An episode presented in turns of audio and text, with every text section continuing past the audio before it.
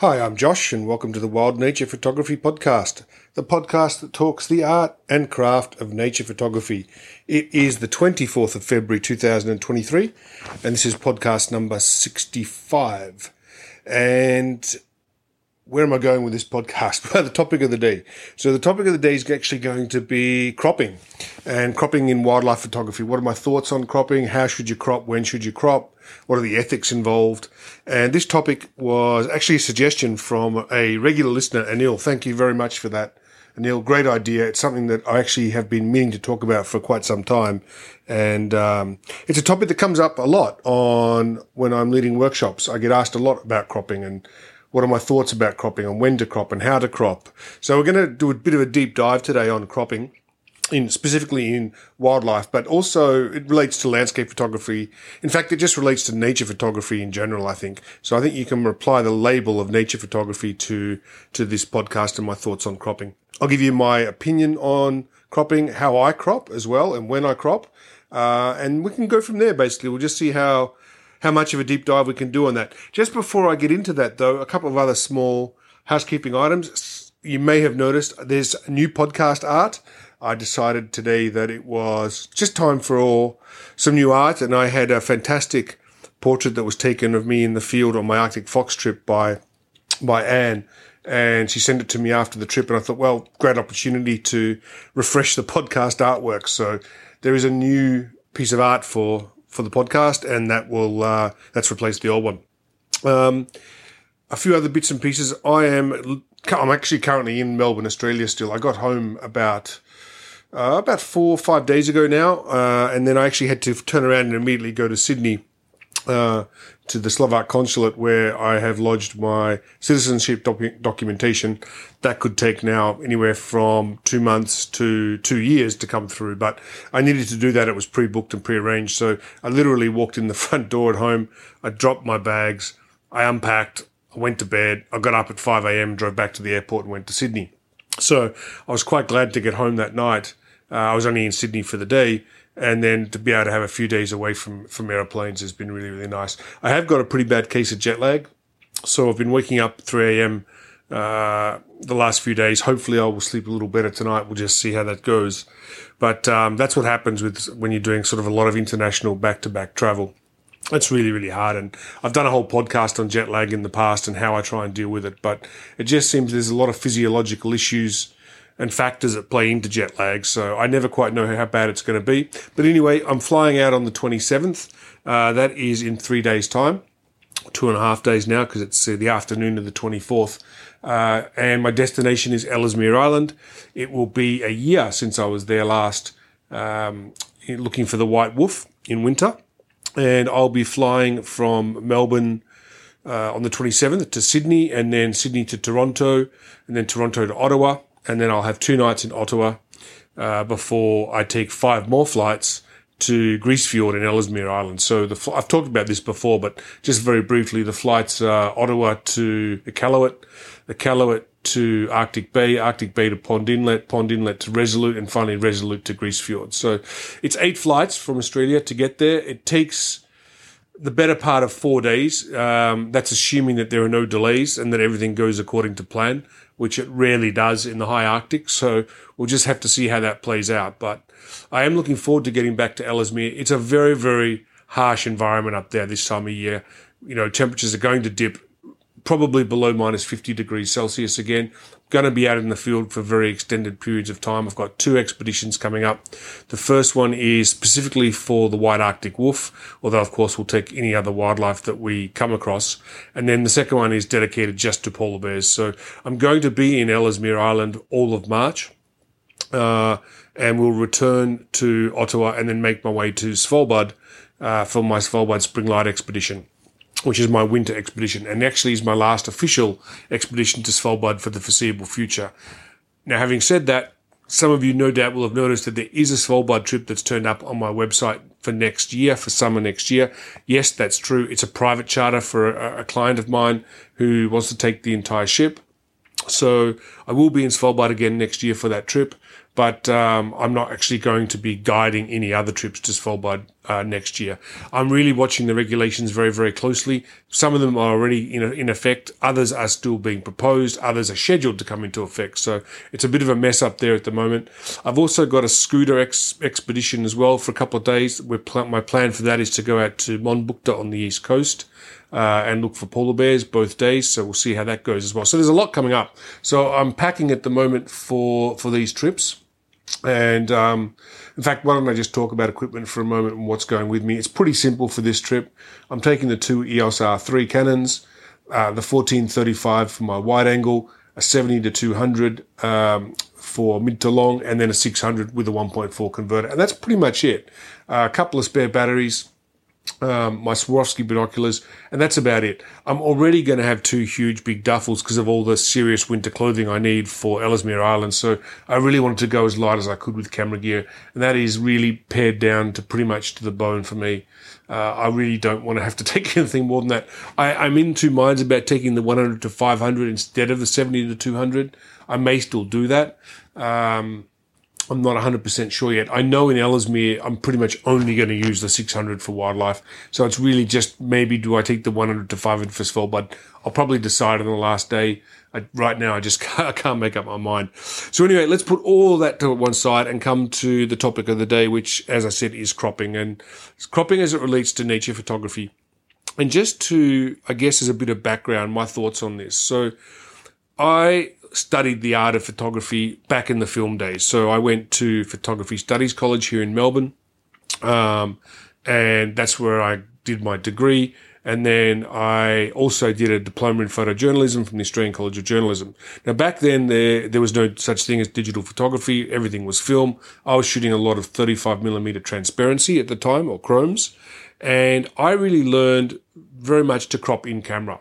Uh, the reason for that was with a chrome or a transparency, you really didn't have much choice. You either got it right in camera, uh, or you had to make a print and crop the print afterwards because the only thing you could do with a transparency was potentially make a duplicate of it, and a duplicate was a duplicate. It wasn't a uh, it wasn't a copy that you cropped. So I learned to crop in camera and to shoot in camera and try and get it as close to right as I could in the camera. And that's something I still do today. It's just been ingrained in me because that's how I learned. Now I do crop my images. It's important to understand that. And I do it in, in, in post production, but I try and get it as accurately try and get it as right as I can in the camera. And I'm not saying this is a right or a wrong way of doing it. It's just my way of doing it. And then what I'll do is if I need to crop further, I'll do that in post production. Now, when I am cropping in post production, I'm almost always cropping to the same ratio, uh, the same 35 millimeter ratio as the original file. And there's a number of reasons for that. One, I like that, that, that, that format. Uh, it works for the type of images that I print. It works for my website. Um, and it just, it just works for me. So I usually crop to the same format as the camera's sensor. And if I do crop to a different format, it's almost always because I want to do a panorama uh, or I want to do a square. So if you're seeing a panorama or a square from me, you're pretty much rest, can be uh, rest assured that it was cropped from the 35 millimeter frame.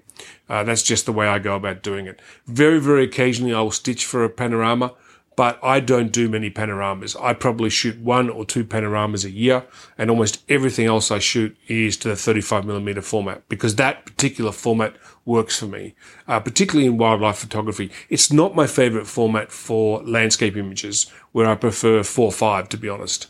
Um, I think that's just a nicer format for landscape images in general. But for wildlife, 35 millimeter format is fine. It, uh, it works for me. That's that's the format that I like to use. So um, let's just talk about when when I am cropping and I'm doing it in post production. I'm doing it in Lightroom, but I think what's important to know is I'm cropping to the subject. Meaning, let's take for example a photograph of an Arctic uh, fox that I might have just been photographing a few weeks ago in Iceland. I'm cropping to that particular subject. So when I'm photographing the fox, if the fox is sitting still and the fox is looking from left to right, then I'm going to put the fox on the left of the frame so that the fox is looking into the image. So all that space on the right hand side is going to be positive space and the space to the left of the fox is going to be negative space, and I don't want to have too much negative space in my photograph. So that's when I'm cropping in camera. But then what I might do in post production is I might refine that crop just very slightly, and I'll do that in Lightroom. So I may just crop in a little tighter than I had done in the field um, to the same format and to the same idea. I'm trying to achieve the same thing that I was trying to achieve in camera. I'm just having a second go at it, if you like, or it's an opportunity to refine the crop. I'm never really cropping heavily and unless I've made a mistake in the field. So if the fox is again sitting still and it's looking from left to right, and I've put the fox on the right hand side looking out of the frame and I love the pose of the fox, but I've got all this empty negative space on the left, then I might crop it very, very tightly. But that's very rare for me. I would prefer still to try and get it right in the camera. Um, it's unusual that I need to crop that tightly. Most of the time for me, it's just a small refinement in the crop and not a huge crop, if you like. Um, I'm also never cropping to exclude things from the image. That's something I very much do in camera. So I do believe in shooting tight to exclude things. Photography, after all, is a subtractive process. It's not an additive one. So when I look through the viewfinder in the field, I'm thinking about what can I take away from this photograph to make the photograph a better image. Um, it's never about what can I add to it. It's always subtractive. So when I'm looking through the viewfinder to photograph an Arctic fox or whatever it might be, whatever the subject might be, I'm asking myself, what is it that I can crop out, take out of the frame to make this a better photograph? And so usually it's small bits of grass that might be sticking up through the snow or a rock or whatever it might be. And I'll crop it in the camera, meaning I'll, I'll exclude it before I actually press the shutter. That way I don't have to worry about cloning it out later on, which is something I don't do. Uh, I really don't clone things out of my photographs. Uh, I prefer to try and crop it out in the field uh, if I didn't see it and I can crop it out in post production, I will do that. I will take it out in post production by cropping. But that again is a very, very rare thing for me. I don't often find the need to do that. I find that most of the time I can do it uh, in camera in the field. And it's just the way I prefer to work. As I said, this is the way I was brought up, the way I learned the craft of photography. Um, I do believe that, you know, the ethical side of this does play a factor depending on the type of photography that you do. So what I mean by that is, in fact, let's just talk ethics for a minute while, while I've brought up the topic. So if you're a commercial photographer, for example, pretty much anything goes. If you need to do a multi-image composite, you need to crop heavily, you need to overlay images, whatever it is that the client needs, everything's open. There's no rules. Go for it. You do what you need to do. That's the way commercial photography is. Um, if you are a documentary photographer, which I guess is the uh, other end of the scale, then it's a very, very different story. And, and cloning things in and out of the images, multi-image composites, things like this are generally very heavily frowned upon, as is extensive cropping. Now, small crops, I think these days in documentary photography are tolerated uh, as a small refinement of the image, but I certainly think heavy cropping uh, is still frowned on from a documentary perspective. So nature photography tends to fall more towards documentary. Uh, for me, at least for me personally, I want my photographs to represent nature. And when my people, when people look at my photographs, I want them to know that this is a true representation of nature and not something that I've created in a computer. That's very, very important to me. I think it's disingenuous actually to put an image out there and let the viewer believe that this is part of uh, some of, in English, let the viewer believe that this was taken uh, out in the field and is a true representation of nature, when in fact it might not have been. It might have been a multi-image composite, could have been cropped heavily, things could have been cloned in and out of the image, all that sort of stuff goes on all the time. But I think it's important, at least in my mind, that the viewer can look at my photographs and know that this is a representation of nature that is true.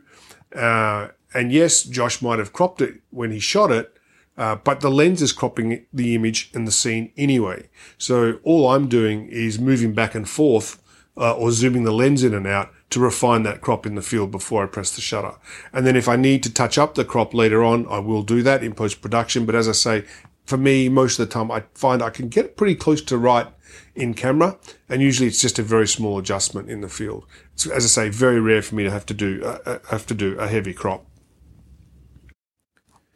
Another aspect to cropping that we should probably just talk about is higher megapixel sensors and the ability to crop into the subject and thus shoot with a shorter lens or shoot a subject that's further away. So I see this a lot from people who shoot high megapixel sensors in the field. And by high megapixel, I mean 45 megapixels or more. So typically people who are shooting those sort of sensors, and that's a lot of people these days because let's be honest, there are not many sensors under that anymore. A lot of these people will crop uh, after the fact quite heavily. So they can shoot in the field with a shorter focal length lens than I can shooting a 24 megapixel sensor and then crop into the subject in post production. What are my thoughts on that? Well, I think it's fine. Um, I don't think there's any issue with doing that these days. Uh, I certainly don't have an ethical issue with it. I don't think it's a misrepresentation of nature at all. It might be a misrepresentation of how close somebody was to the subject, but that really is a bit of a non-issue, I think. So cropping, if you have a high megapixel sensor into the subject, I think is just fine. It gives you the ability to travel with smaller lenses. Um, yes, you're going to give up some megapixels, but you're also saving a lot of weight um, and expense of very big, very fast telephoto lenses. So the ability to crop into the subject with high megapixel sensors, I think, is a very, very good thing for those who have that capability. Now, of course, there have been times in my own photography, particularly when photographing from ships, actually, when I've seen the image in my mind's eye as I stand on the side of the ship, but I don't have the right the right lens, and I know, okay, I'm going to shoot it anyway, and I will crop to the image in my mind's eye after the fact because that's the only way I could get the image at the time. And usually when I do this, I will disclose it if I post the image on social media because I'm not ashamed of it to say, you know, I, I, didn't have the right lens to photograph this. I had to heavily crop it. Uh, I don't think there's anything wrong with that because it can often be the case when you're shooting from ship that you don't want to include immediate foreground because you might be looking at something that's off towards the horizon and you do need to crop quite a bit of image of the image away in order to get the image as you envision, envisioned it. And I think that's what's important. I think it's important to have a vision that you are cropping to. Uh, it's not really, it doesn't really make sense to just crop arbitrarily. It makes more sense to have a vision that you are working to. So with particularly again with wildlife photography, because wildlife photography is so much about the background behind the subject, you need to consider that heavily, I believe, when you're framing the image. Um, perhaps that's actually a better word than crop. When you before you press the shutter, we should talk about it as framing the image rather than cropping the image in camera, because that's really what it is. It's framing the image in camera to minimize doing any cropping in post production, and that's I guess the methodology that I approach and, and, and have done for many, many years now in my photography, in my nature photography, my landscape or my wildlife. As I said, I do have preferred formats. Uh, the 5.4 format for the landscape for me works incredibly well. I love that format. Uh, I just think it works extraordinarily well. But for wildlife, I prefer the 35 millimeter format, and I tend to do more wildlife these days. So that's typically the format that I use. So there we go. I think that's pretty much it. That's my thoughts on cropping. What in relation? Uh, in relation to the ethics of cropping, why I crop the way I do, it's because I, I, that's the way I learned to do it because I had, I was shooting transparencies and there was just nothing else. So that's it. That's how I that's how I, I like to to work in the field and, and crop my images. So let's wrap it up for the for the day there. It has been the what did I say the date was today? I'm so jet lagged. It has been the 24th of February 2023. I've got to try and get a good night's sleep. 24th of February 2023. I'm Josh. This will probably be my last podcast before I leave for Ellesmere Island. I might try and squeeze one in when I get to Ottawa because I will be offline a lot of the time while I'm in um, while I'm in Ellesmere. I'll have uh, just one or two days between expeditions when I hope to be able to catch up. But anyway, that's it. I look forward to seeing you out in the field. Take care.